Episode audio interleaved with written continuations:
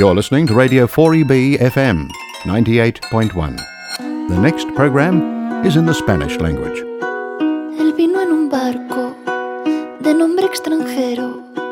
Lo encontré en el puerto un anochecer. Cuando el blanco faro sobre los veleros su beso de plata dejaba caer. Era hermoso y rubio como la cerveza, el pecho tatuado con un corazón y en su voz amarga había la tristeza doliente y cansada del acordeón. Y ante dos copas de aguardiente sobre el manchado mostrador, fue contándome entre dientes la vieja historia de su amor. Bienvenidos una tarde más a Pan y Chocolate, tu programa en castellano desde Brisbane en Radio 4EB en el 98.1 de FM. Este domingo charlaremos con dos de las mujeres que forman el nuevo CRE, el Consejo de Residentes Españoles en el extranjero, y a continuación charlaremos con las representantes de ALCE en Australia y en Queensland, quienes nos dirán cómo acceder a esos servicios de clases gratuitas en español para los más pequeños y para los no tan pequeños. Quédate con nosotros esta tarde de domingo y recuerda que necesitamos todo tu apoyo para mantener nuestros programas vivos. Así que no dudes en apoyarnos, en ir a la página web de 4EB y hacerte miembro para apoyar a la comunidad española de la radio. Volvemos después de la música.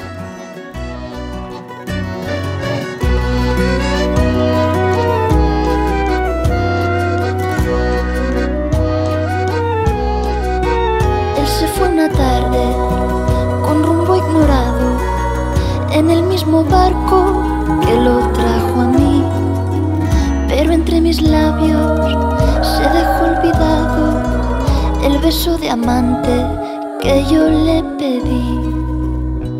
Errante lo busco por todos los puertos, a los marineros pregunto por él y nadie me dice si está vivo o muerto y sigo en mi duda buscándolo fiel.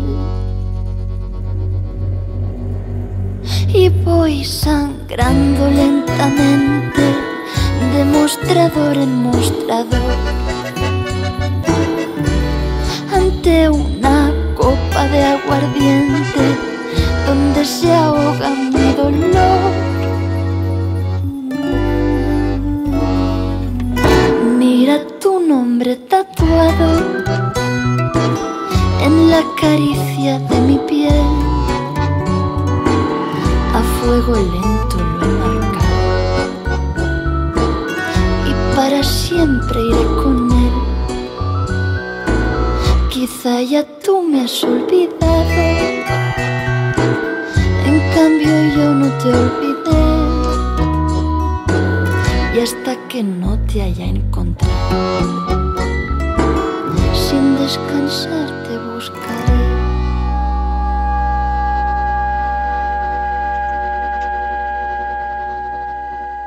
Ya estamos de vuelta después de esta música maravillosa que siempre nos acompaña y tenemos a dos invitadas muy especiales que van a continuar una conversación que empezamos ya hace más de un año, que es aquella del Consejo de Residentes Españoles en el extranjero. Hoy ya con un CRE formado tenemos con nosotros a Nuria Fernández Palom Palomares eh, como presidenta del CRE y a Gloria Peña Sánchez Guerra como una de las suplentes a los consejeros que han, que han, formado el reciente CRE. Muy buenas tardes a las dos, ¿cómo estáis? Hola, Manu. Encantada. Bueno, pues es, es, una alegría teneros en el programa sabiendo que por fin en, la, en esta demarcación ya tenemos un CRE, que es algo para lo que hemos esperado durante hace muchos años, porque hace ya más de una década que no había un CRE. Así que muchas gracias por la iniciativa para empezar. Pues nada, el, realmente el, último CRE eh, se, votó en, las elecciones del 2017. No se pudo, no se pudo conformar un, CRE porque hubo problemas con las listas, pero en realidad en el año 2013 sí que, eh, sí que se votó un CRE y, este CRE funcionó hasta el año 2017 que, eh, se, que al no poderse al no poderse celebrar las elecciones ya ese CRE murió y estuvimos en un gap desde el 2017 hasta ahora, hasta el, 2000, hasta el 2021. Bueno, Nuria, como presidenta, cuéntanos un poquito más cómo, cómo se ha formado este CRE. Bueno, pues mira, el, como ya sabéis y ya lo dijimos en la, en la, última, en la última entrevista que tuvimos, eh, nos presentamos dos listas, una lista que se denominaba Picasso y otra que se denominaba Dalí, en la que, bueno, realmente trabajábamos todos eh, al unísono en dos líneas paralelas, en dos listas paralelas y bueno, pues al final eh, se votó, se votó, eh, hubo mayoritaria, había tres mesas electorales, una mesa en Sydney, otra en Wollongong y otra en, Brisbane. Se podía votar por correo desde cualquier punto de la circunscripción. Y, al final, bueno, pues salieron los resultados de las elecciones, fueron cinco consejeros de la lista de Picasso y dos consejeros de la, de la lista Dalí. quería preguntarte sobre todas estas mesas electorales. Para los que estamos en Brisbane, eh, una mesa electoral es una novedad enorme. Eh, ¿Por qué hemos tenido una mesa electoral en Brisbane y en otros, sitios? ¿Cuál es la demarcación que cubre el CRE? La demarcación del CRE eh, es la demarcación del consulado al que pertenece.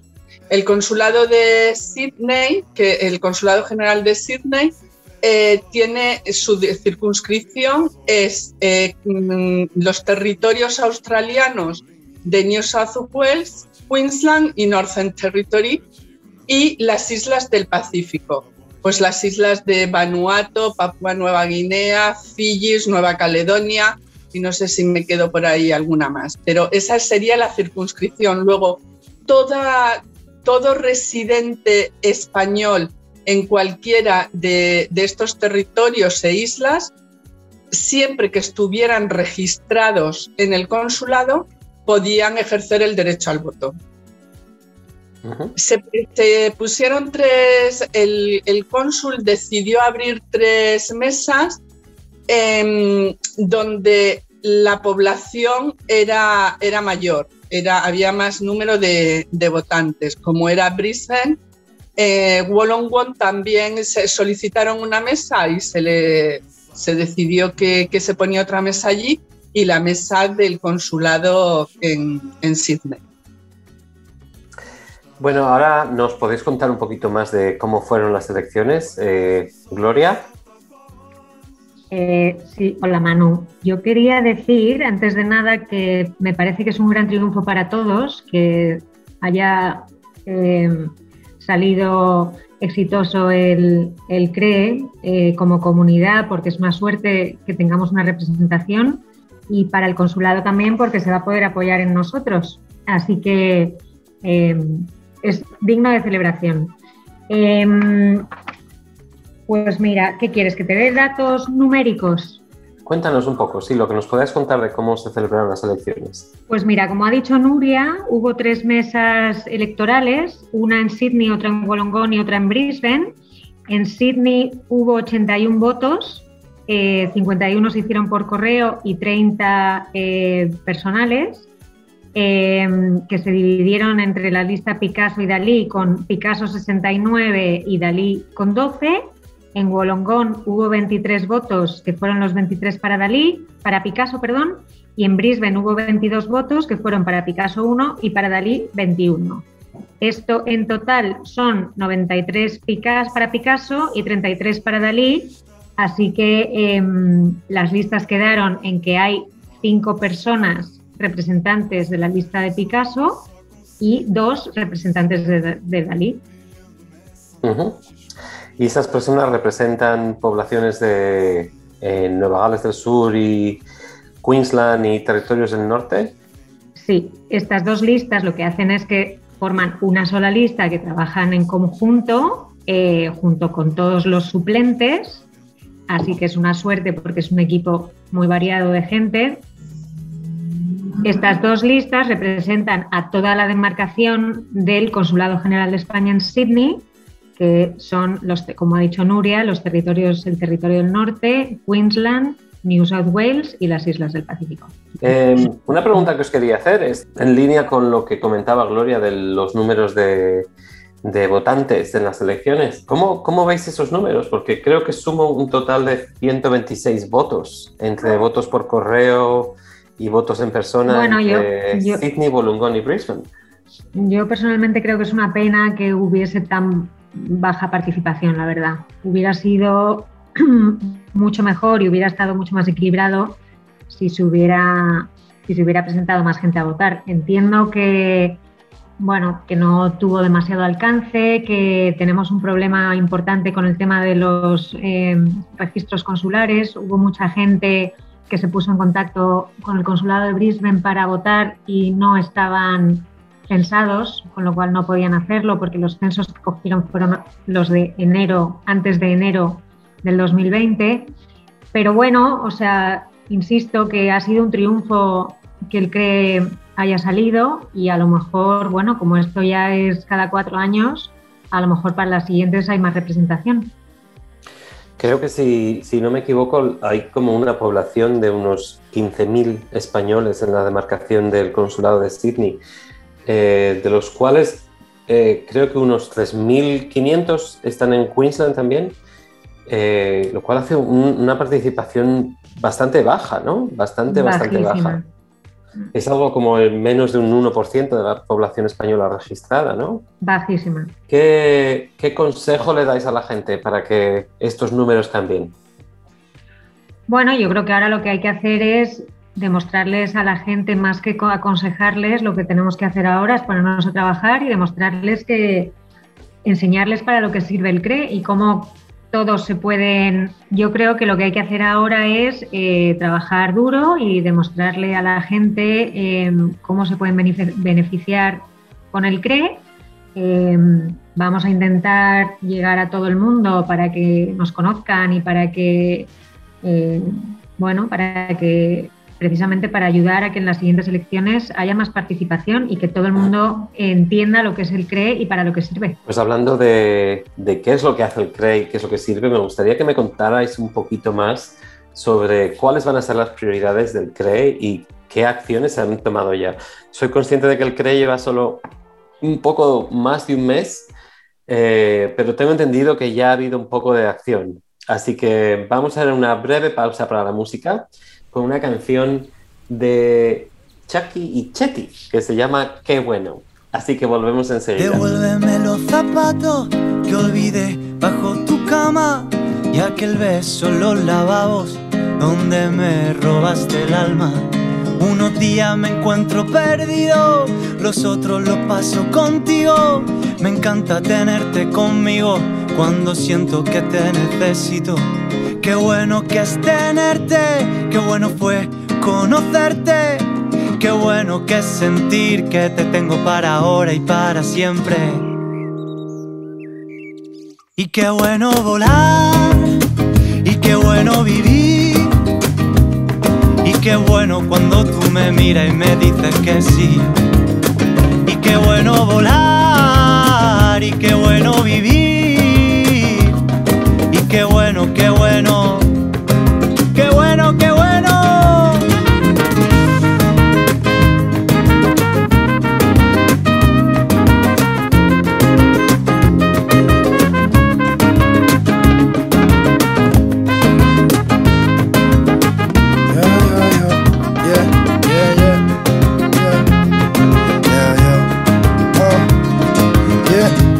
bueno que viniste cuando viniste, qué mal que te perdí cuando te fuiste.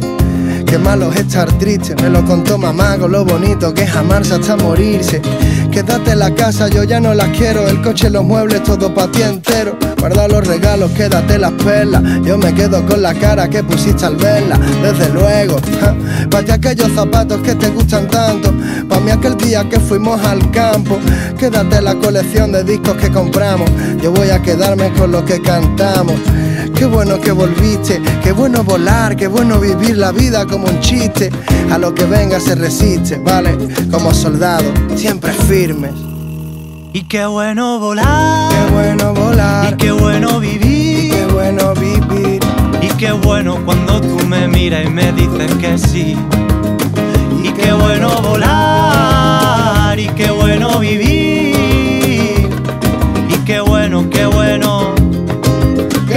Qué bueno. Oh.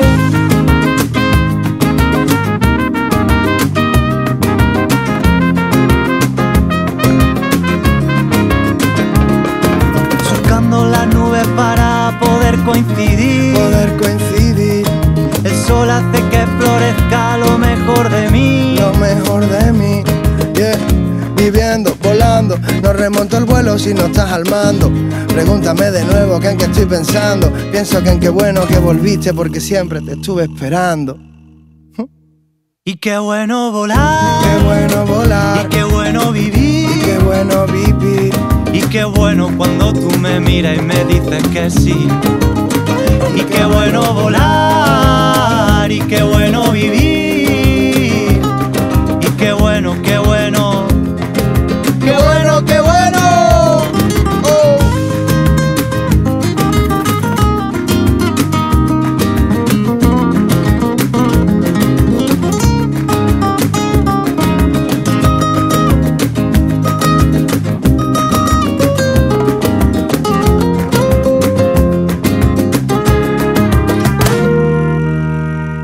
Retomamos ya la conversación que dejamos pendiente de nuevo. Estamos de, estás escuchando Radio 4BB, tu programa en castellano desde Brisbane, y estamos aquí con Gloria y Nuria. Eh, y una de las cosas que queríamos conocer es cuáles van a ser las prioridades de este nuevo CRE. ¿En qué se va a centrar inmediatamente y a largo plazo? Gloria, ¿qué nos puedes contar?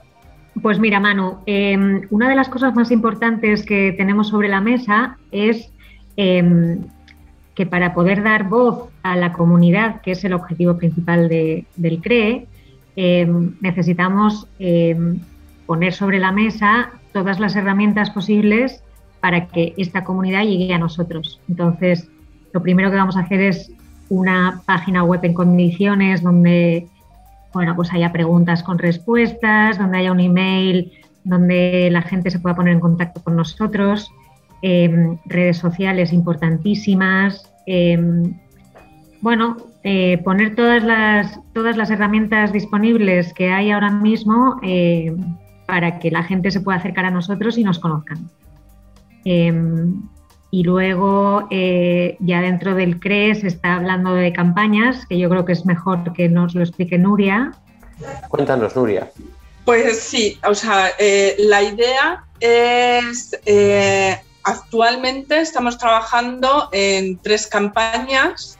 Dos de ellas es de, podríamos llamar en el bloque de acercar el trámite consular al ciudadano y la otra campaña en la que estamos trabajando es en el bloque de, dar voz a la comunidad a través del, del.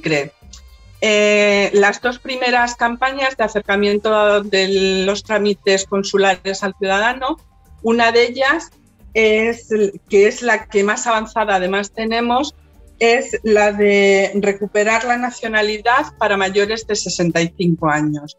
Vamos a hacer una campaña en la que vamos a explicar los trámites que se necesitan eh, de manera mm, muy clara y directa y además vamos a ayudar a las personas mayores de 65 que están alejados de, todo lo que suena online.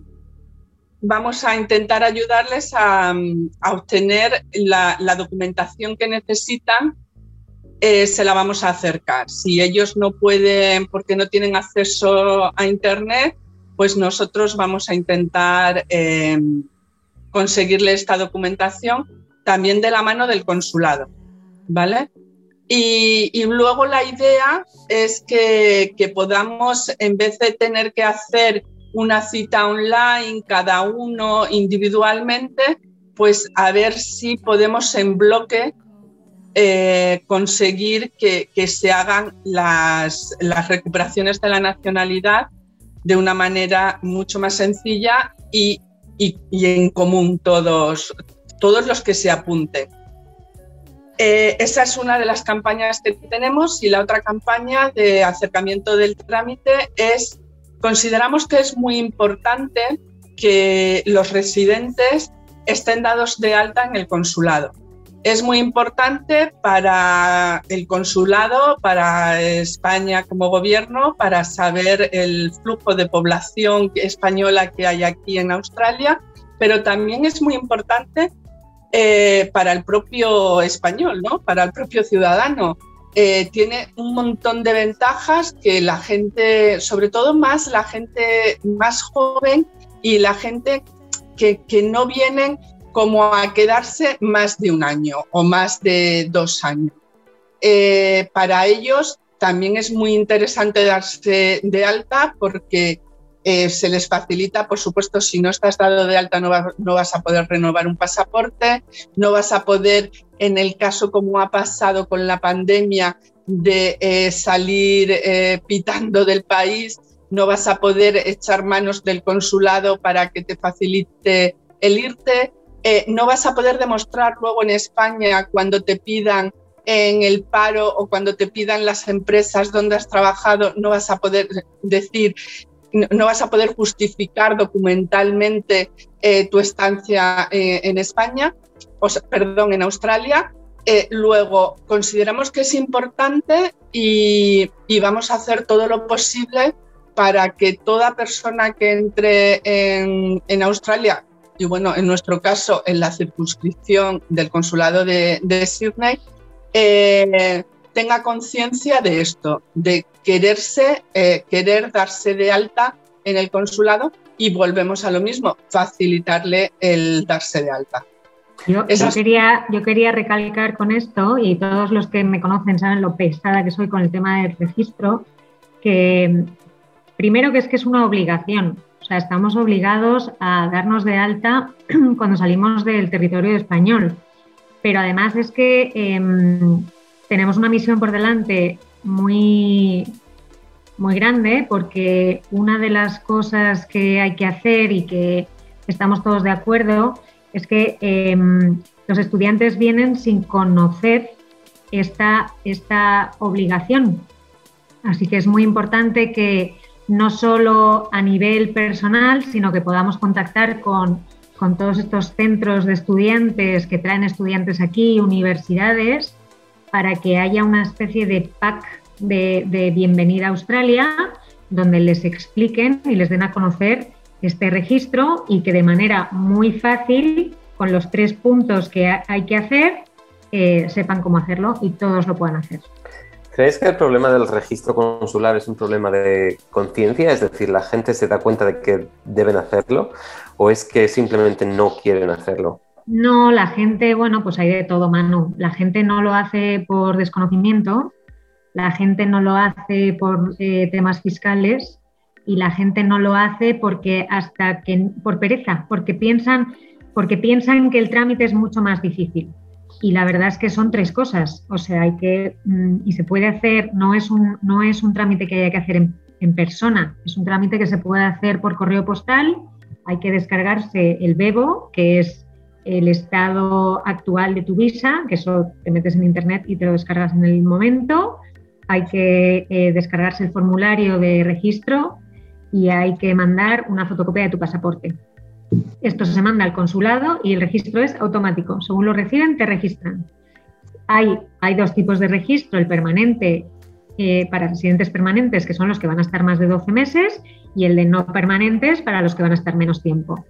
Mm, pero vamos, que tiene, es una cosa que todo el mundo, es que yo lo veo todo ventajoso. O sea, como dice Nuria, la gente hasta que no se tiene que renovar el pasaporte, no son conscientes de que se tienen que registrar.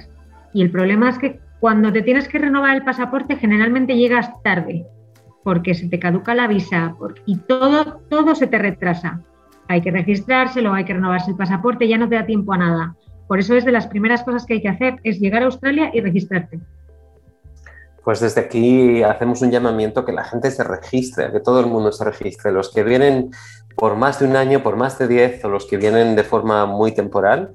Eh, siempre oímos ese caso de los, del típico que le llaman a la mesa electoral en España después de estar dos meses en Australia. Eh, con intenciones de volverse pronto, pero... Eh, Fíjate con la cantidad de, elecciones que ha habido este año en España. Exacto, se nos da muy bien lo de tener elecciones en España muy regularmente. Pocas veces cumplimos los cuatro años, o sea que razón de más para apuntarse al registro, al registro consular.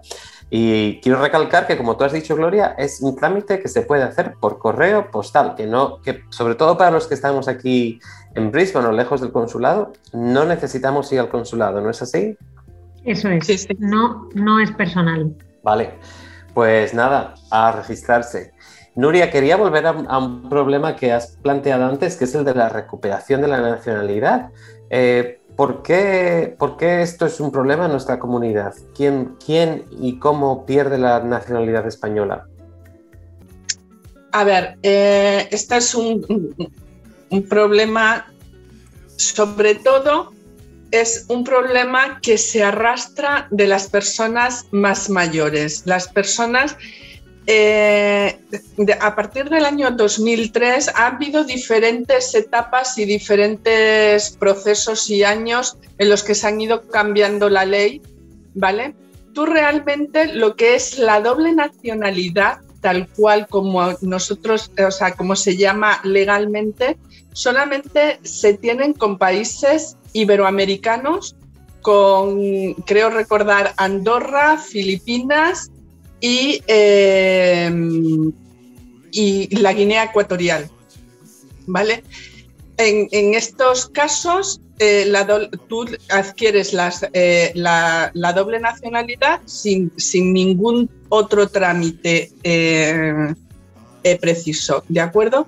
pero para el resto de nacionalidades, cuando tú adquieres otra nacionalidad, tienes que avisar dentro de los tres años eh, de, adquisición de la segunda nacionalidad, tienes que, em, que hacer un escrito diciendo que quieres mantener la nacionalidad española. ¿vale? Eso ahora eh, está muy publicitado.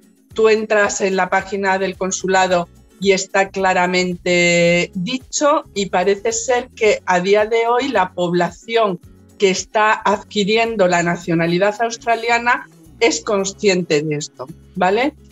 Pero a día de hoy. Eh, hay muchas personas mayores que la adquirieron en su momento y eh, es verdad que ellos han ido renovando el pasaporte, han ido haciendo gestiones con España, y, como que, por decirlo, no ha cantado que no tenían la nacionalidad. ¿Por qué? Que, o sea, que habían perdido la nacionalidad española. ¿Por qué? Porque iban a renovar su pasaporte y lo único que se les pedía en, aquel, en aquellos momentos era el pasaporte antiguo, una foto y, punto, ¿vale? Pero ahora, cuando tú vas a renovar tu pasaporte, tienes que llevar lo que decía Gloria, el BEBU, ¿vale? tu situación en el país donde estás residiendo. Es decir, si tú vas a renovar un pasaporte a un consulado español de cualquier parte del mundo, ¿vale? Tú tienes que llevar el, justificante o la documentación que indica en qué situación estás en ese país, ¿vale? Si tú estás en ese país como residente eh, no permanente o como no ciudadano del, país, em, en este caso de Australia, pues a ti te renuevan el pasaporte sin ningún problema. ¿Vale? Cuando eh, la documentación canta y, estás, tienes como doble nacionalidad de facto, ¿vale? Pues te dicen, oye, eh, tienes que haber hecho este, este papel en el que quieres mantener la, en el que explicas que quieres mantener la nacionalidad. ¿Qué es lo que ha pasado em, recientemente? Ha habido muchas personas que se han dado cuenta que han perdido la nacionalidad, pero no hay problema, porque la persona que pierde la nacionalidad y es español de origen, es nacido en España y es emigrante en Australia que ha adquirido la nacionalidad australiana, puede recuperar la nacionalidad con un trámite sencillo. ¿Vale? Eh, tienes que rellenar un impreso, presentar una serie de documentación que es fácil de obtener, a lo mejor pues lo más difícil para la gente mayor, vuelvo a repetir, es eh, su partida de nacimiento. Pero en este caso, en la campaña que nosotros vamos a hacer, vamos a intentar que sea el consulado el que pida sus partidas de nacimiento. ¿De acuerdo? Y el pasaporte australiano en vigor y el, certificado de, naturalización australiana, tienes, ya puedes eh, volver a recuperar tu nacionalidad. ¿De acuerdo? yo, yo quería decir, para los que no lo sepan, ¿cuándo pierdes la nacionalidad? Pierdes la nacionalidad eh, a los tres años de haberte hecho ciudadano australiano, tienes tres años para, em, para ir al consulado y conservar tu nacionalidad española. Si a los tres años de haber adquirido la nacionalidad australiana no has hecho esta, esta gestión, entonces es cuando la pierdes y necesitas recuperarla. Porque también, em, bueno, por supuesto hay muchísima gente mayor eh, que la ha perdido, pero yo estoy segura de que también va a haber muchos jóvenes que han venido con familias, que han conseguido eh, la ciudadanía española, eh, la ciudadanía australiana, que no lo saben y también la han perdido. Porque yo estuve a punto. Pues es un, es, es, un, hombre, supongo que es un problema grande el hecho de que para cualquiera de nosotros un día nos demos cuenta de que hemos perdido nuestra nacionalidad. Eso sería algo bastante doloroso. Pero bueno, me alegra saber que, como Nuria dice, el problema es un problema con una solución muy fácil. Recuperable. Que es administrativa, simplemente unos documentos. Pero esos documentos hay que presentarlos en el consulado, ¿no es así, Nuria? Como, como te he oído decir. ¿Hay alguna posibilidad de que en el futuro esos trámites empiecen a acercar más a las comunidades que no están tan próximas al consulado de Sydney, como por ejemplo en Brisbane o en los territorios del norte? Por ahora todo es divagar. A día de hoy hay que ir al consulado a hacer este, este tipo de trámites. Es verdad que con las campañas que, que, queremos hacer, que queremos iniciar y con la buena voluntad del, del cónsul y de como ya ha habido un intento que ha sido fallido por culpa de la pandemia de ir el cónsul a, determinados, bueno, pues en, vuestro caso, el cónsul tenía pensado ir a Brisbane y hacer este trámite allí, allí directamente, ¿vale? Pues ahora eh, seguramente todo va a depender de las voluntades. Bueno, yo quiero decir que se ha abierto esa puerta. Em, eh, el cónsul venía eh, la semana que viene, el lunes, iba y teníamos una lista de un montón de gente. Queríamos hacer la primera campaña em, para acercar a las personas mayores o que tengan algún tipo de bueno, pues de minusvalía o que tuvieran algún tipo de emergencia. Íbamos a empezar con la renovación de pasaportes aquí y esto es gracias a que se ha conseguido una em, máquina para, la, em, para las huellas digitales eh, y se ha, hemos conseguido una máquina literalmente, por eso mm, bueno, vamos a estar un poco limitados, pero bueno, ya hay una máquina en Australia que es portátil y entonces, eh, bueno, pues los cónsules mm, se va a poder hacer desde diferentes sitios la recogida de huellas dactilares, que es el mayor impedimento a partir de los 12 años para la gente para la renovación de pasaportes. Y una vez eh, tenga que venir, pues, o el cónsul o el canciller a, las diferentes ciudades a hacerlo, es donde vamos a intentar, que ya, ya como dice Nuria, esto es, bueno, todavía no hay nada concretado ni, ni seguro, pero la idea es acercar todas estas cosas que solo se pueden hacer en persona en el Consulado General de España en Sydney, acercarla a diferentes territorios, diferentes sitios para ayudar a los ciudadanos que estamos allí. Muy bien, pues eh, estaremos encantados de ver todo este acercamiento, sobre todo a los que estamos eh, más, más lejos del consulado de Sydney, con menos acceso a esas tramitaciones tan directas. Eh, seguro que con el apoyo del, del cónsul que, al que vamos a despedir este mismo mes y con el apoyo del que venga después a reemplazarle, conseguiremos mucho más. Y ese cree que, que está saltando con tanta fuerza. Eh, quería, quería mencionar una cosa más. Hemos, hemos hablado de, eh, sobre el acercamiento y sobre la recuperación de la nacionalidad. Hemos hablado, de, hemos hablado de la, del registro consular. Eh, ¿Hay alguna otra campaña de la que queráis, a la que queráis anunciar hoy? Pues sí, dentro del otro bloque que decíamos al principio, del bloque de dar voz a través del CRE a la comunidad, estamos eh, ahora nos hemos ofrecido a ALCE para que a través del CRE puedan, eh, bueno, se pueda promocionar las aulas ALCE, ya que ahora en julio y hasta septiembre empieza la matrícula. Entonces, queríamos que a través de nuestras redes sociales apoyar a ALCE a, dar visibilidad a su proyecto. Y con esto, con ALCE, yo quiero em, ofrecer nuestra voz a todas las asociaciones y a, a, toda la comunidad para que a través de nuestra pueda llegar a más gente. Es verdad que ahora estamos empezando nuestra red social, eh, nuestras redes em, de comunicación son ahora todavía pequeñas, pero esperamos crecer y esperamos llegar a, la mayor cantidad de, gente posible. Y siempre con la idea de ser la voz de la comunidad. Pues muchísimas gracias. Eh, creo que tenéis mucho valor por intentar impulsar unas iniciativas tan fuertes. No hay ninguna duda de, que el éxito ya ha empezado, así que seguid con mucha fuerza. Gloria y Nuria, ha sido un placer teneros esta tarde de domingo con nosotros y habéis traído muchísima información a las poblaciones que nos escuchan. Así que solo os podemos agradecer vuestro tiempo hoy y estamos deseando traeros al programa mucho, en, poco tiempo para que nos contéis todas las cosas que se han conseguido ya. Así que muchas gracias a las dos.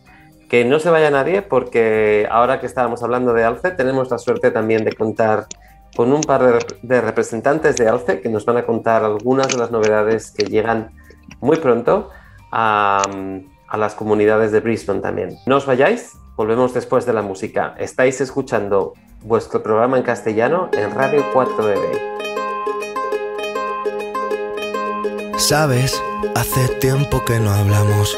Tengo tanto que contarte. Ha pasado algo importante, puse el contador a cero sabes, fue como una ola gigante, arrasó con todo y me dejó desnuda frente al mar. Pero sabes, sé bien que es vivir, no hay tiempo para odiar a nadie, ahora sé reír.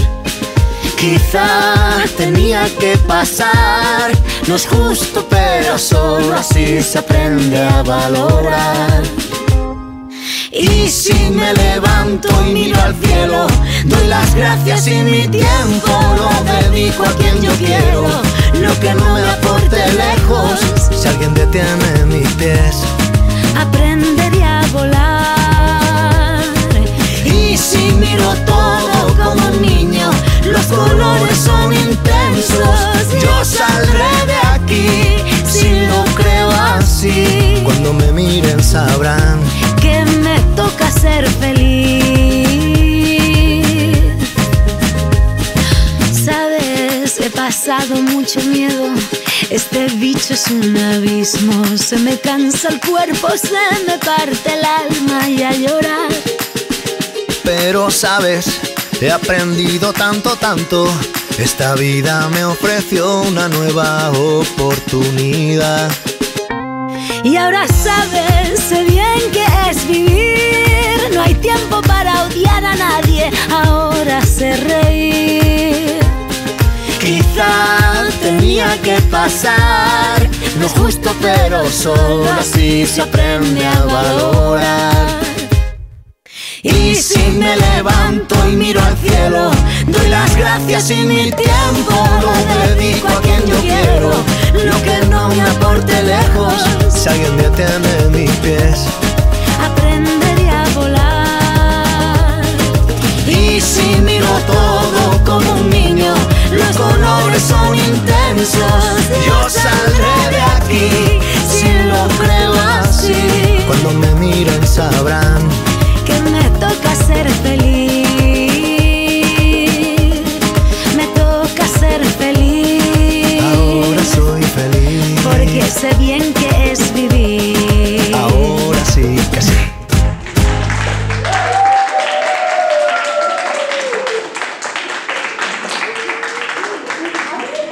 Escucha tu programa de español cada domingo de 2 a 3 de la tarde en Radio 4EB 98.1 FM. Y volvemos ya después de una entrevista genial y muy interesante con Gloria y Nuria acerca del CRE y continuamos con una conversación que ha quedado pendiente de esa anterior, que es el explicar eh, cómo funciona ALCE, qué es ALCE, cómo funciona y cómo se puede acceder a ALCE. Para ello tenemos a dos mujeres aquí de nuevo, que las mujeres son las estrellas de nuestro programa esta semana. Eh, y ellas dos son Yolanda La Cruz y Raquel Pardo, a las cuales les doy la bienvenida. ¿Cómo estáis, Raquel y Yolanda? Muy bien. Muy bien, gracias, Maru. Encantadas de estar aquí contigo. Raquel es la directora de ALCE en Australia y os voy a dejar que ella nos cuente un poco qué es ALCE, aunque ya hemos hablado en anteriores programas de ello, pero me gustaría, Raquel, que tú nos explicaras como directora qué es ALCE y cómo funciona.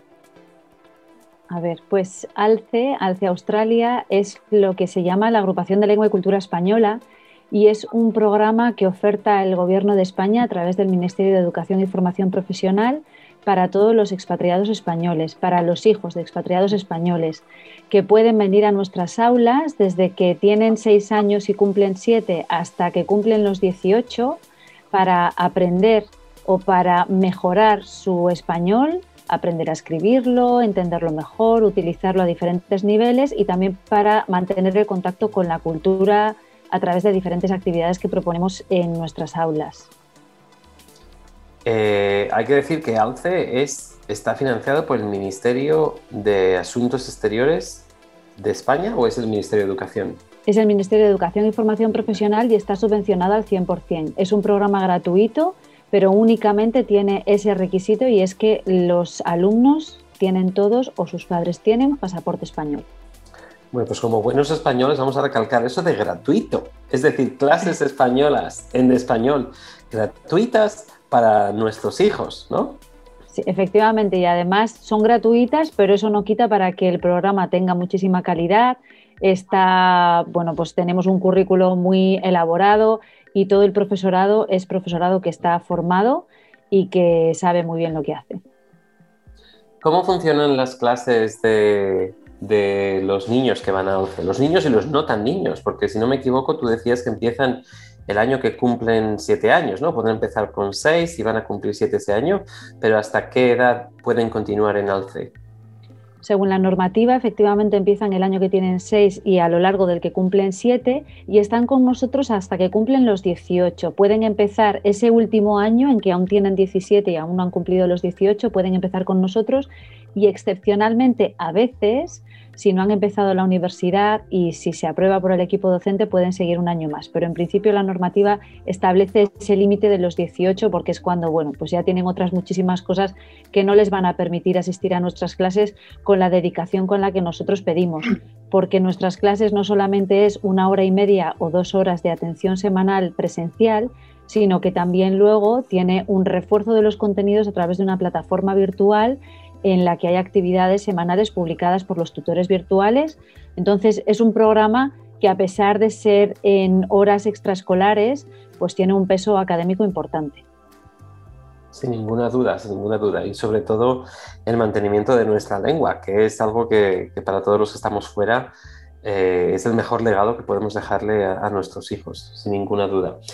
Em, Raquel, esto no es nuevo, ¿no es así? ALCE no es una iniciativa nueva. Cuéntanos un poquito cuánto tiempo lleva ALCE aquí en Australia.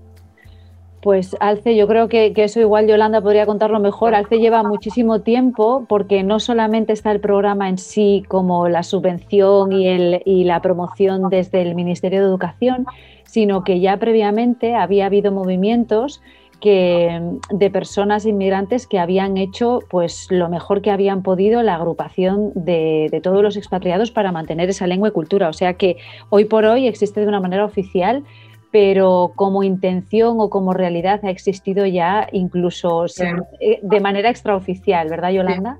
Sí, em, de hecho a mí me contaron que todas estas clases comenzaron en los años 60 con los primeros inmigrantes aquí a Australia y la idea, o sea, el fundamento que tenía es que las familias tenían mucho interés en que los niños no perdieran el vínculo con la cultura española y con la lengua, e incluso prepararlos en cierto modo para volver a España, para que pudieran incorporarse al sistema educativo español.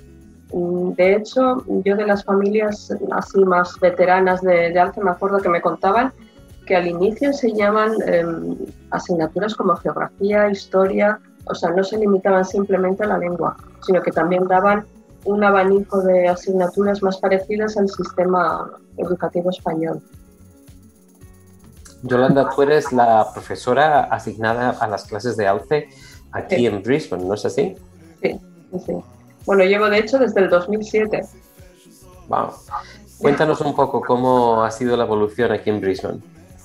Em, bueno, la verdad es que se ha, se ha, notado un gran cambio desde que comencé. O sea, yo puedo hablar con bastante perspectiva ya que al principio la mayor parte de las familias eran eh, tercera generación, o sea, eran, muchos de ellos eran nietos los que venían, o ya chicos mayores, y pertenecían un poco a esa generación de migrantes que llegaron en los años 60. Y en general eh, los padres pues hacían un grandísimo esfuerzo para que los hijos mantuvieran el contacto con la, con la lengua y con la cultura española pero ya había mucha interferencia del inglés y, la verdad, el idioma que habían recibido muchas veces pues no era el mismo que han recibido los alumnos que tenemos ahora, que tenemos el gran privilegio en estas últimas generaciones de haber recibido a muchísimas familias nuevas que mantienen el español en casa. Entonces eso hace la tarea del profesor muchísimo más fácil a la hora de, de transmitir los contenidos, ¿no? de que a los niños van directamente a aprender a leer y a escribir mientras que antes había más mezcla de, más mezcla de familias y muchas veces no, no, hablaban ya el, español en casa. Había algunos casos que sí, pero otros en que habían hablado el inglés por el motivo que hemos hablado muchas veces, y es que veían un problema, eh, veían un problema en utilizar español solo en casa porque querían que los hijos se adaptaran bien al colegio, al colegio australiano. Entonces lo veían como una especie de dificultad. Bueno, en Brisbane imagino que en otros estados eh, como Victoria o, Nueva Gales del Sur, donde la población española es mucho mayor que la población de Queensland, siempre habrá existido varias aulas. Pero ¿cuál, es la situación en Brisbane? ¿Cuántas aulas tenemos? Bueno, ahora mismo tenemos el centro del aula que tenemos en Indooroopilly y una que, con la que comenzamos el año pasado a raíz del, del confinamiento, bueno, de la situación de COVID, que fue en Bowen Hills y que tuvo realmente mucho éxito porque sirve muy bien a las familias que viven en los a las familias que viven en los, en los barrios del norte, lo ven bastante fácil el acceso, mientras que Indropili para muchos quedaba bastante a desmano y además con todo, con todo el problema del tráfico a esas horas de la tarde. ¿En, qué dirección va Alce aquí en Queensland ahora mismo? ¿Es algo que está bastante estabilizado o es algo que está en crecimiento? ¿Cómo lo veis vosotras? Totalmente. Yo desde luego puedo, vamos, comparo con los números que tenía Hace dos años, hace dos años estábamos por 28 y ahora estamos casi por 50. Entonces el, aumento, o sea, la promoción ha sido fantástica, gracias en, gran parte a los padres y a Tasca. ha sido absolutamente fabulosa y no solo se ha quedado allí, sino que encima promete aumentar todavía más para el curso que viene. ¿Hay alguna ¿Hay alguna, algún nuevo aula que se espere que se abra pronto aquí en Queensland? Bueno, los, los, números, como decía Yolanda, como están subiendo y ha habido bastante inquietud en, Gold Coast, pues parece que, podrían apuntar a, que pudiéramos abrir efectivamente un aula por allí. Y de nuevo, otra vez, gracias a la acción de Tasca y al movimiento de familias, Estamos intentando que esos números sean efectivos, sean reales y sean comprometidos, es decir, que, no solamente haya una intención, sino que también a la hora de hacer la matrícula sean efectivos. Y una vez finalizado el periodo de matrícula, veremos si siguen como están por ahora y propondremos a Madrid la apertura del aula. Entonces, no es una realidad, es solamente un proyecto hoy por hoy, pero, pero estamos bastante esperanzados. Creemos que, que podremos hacerlo. ¿Cuántos estudiantes necesitan para abrir un nuevo aula? Generalmente las aulas están vinculadas a un profesor. Depende mucho, cuando estamos hablando de la apertura de un aula, estamos hablando de la necesidad de que haya un profesor previo. Si el profesor previamente existe, como en este caso la apertura de un aula, necesita 14 alumnos pero por no pillarnos los dedos y porque la situación ahora mismo en España sabemos que no es muy positiva, intentamos que esos números no queden a ras, sino que queden un poquito más holgados, de manera que nos aseguremos de que a la hora de la matrícula efectiva, es decir, de los que efectivamente el año que viene van a venir, van a asistir, van a estar a lo largo de todo el año, sigan existiendo, sigan estando esos 14, ¿no? Eh, si no hay profesor es mucho más difícil. Por ejemplo, hemos tenido también muchas peticiones de, en Perth, en Western Australia, para poder abrir allí, pero en ese caso es más difícil porque requerimos un profesor que aún no estaría. Entonces eso ya no son 14 alumnos, estamos hablando de 14 alumnos multiplicados por muchos grupos que harían falta para cubrir esa necesidad. ¿no? Por eso en Gold Coast nos podemos permitir el lujo de, valorarlo, mientras que en Perth hoy por hoy, pues desgraciadamente todavía no se puede pensar en ello. O sea que aquellos en el Gold Coast, si tienen la suerte de conseguir un aula, eh, tendrán la suerte mayor de, contar con Yolanda, ¿no es así? Absolutamente. Absolutamente. Ya un, viaje, un viaje más.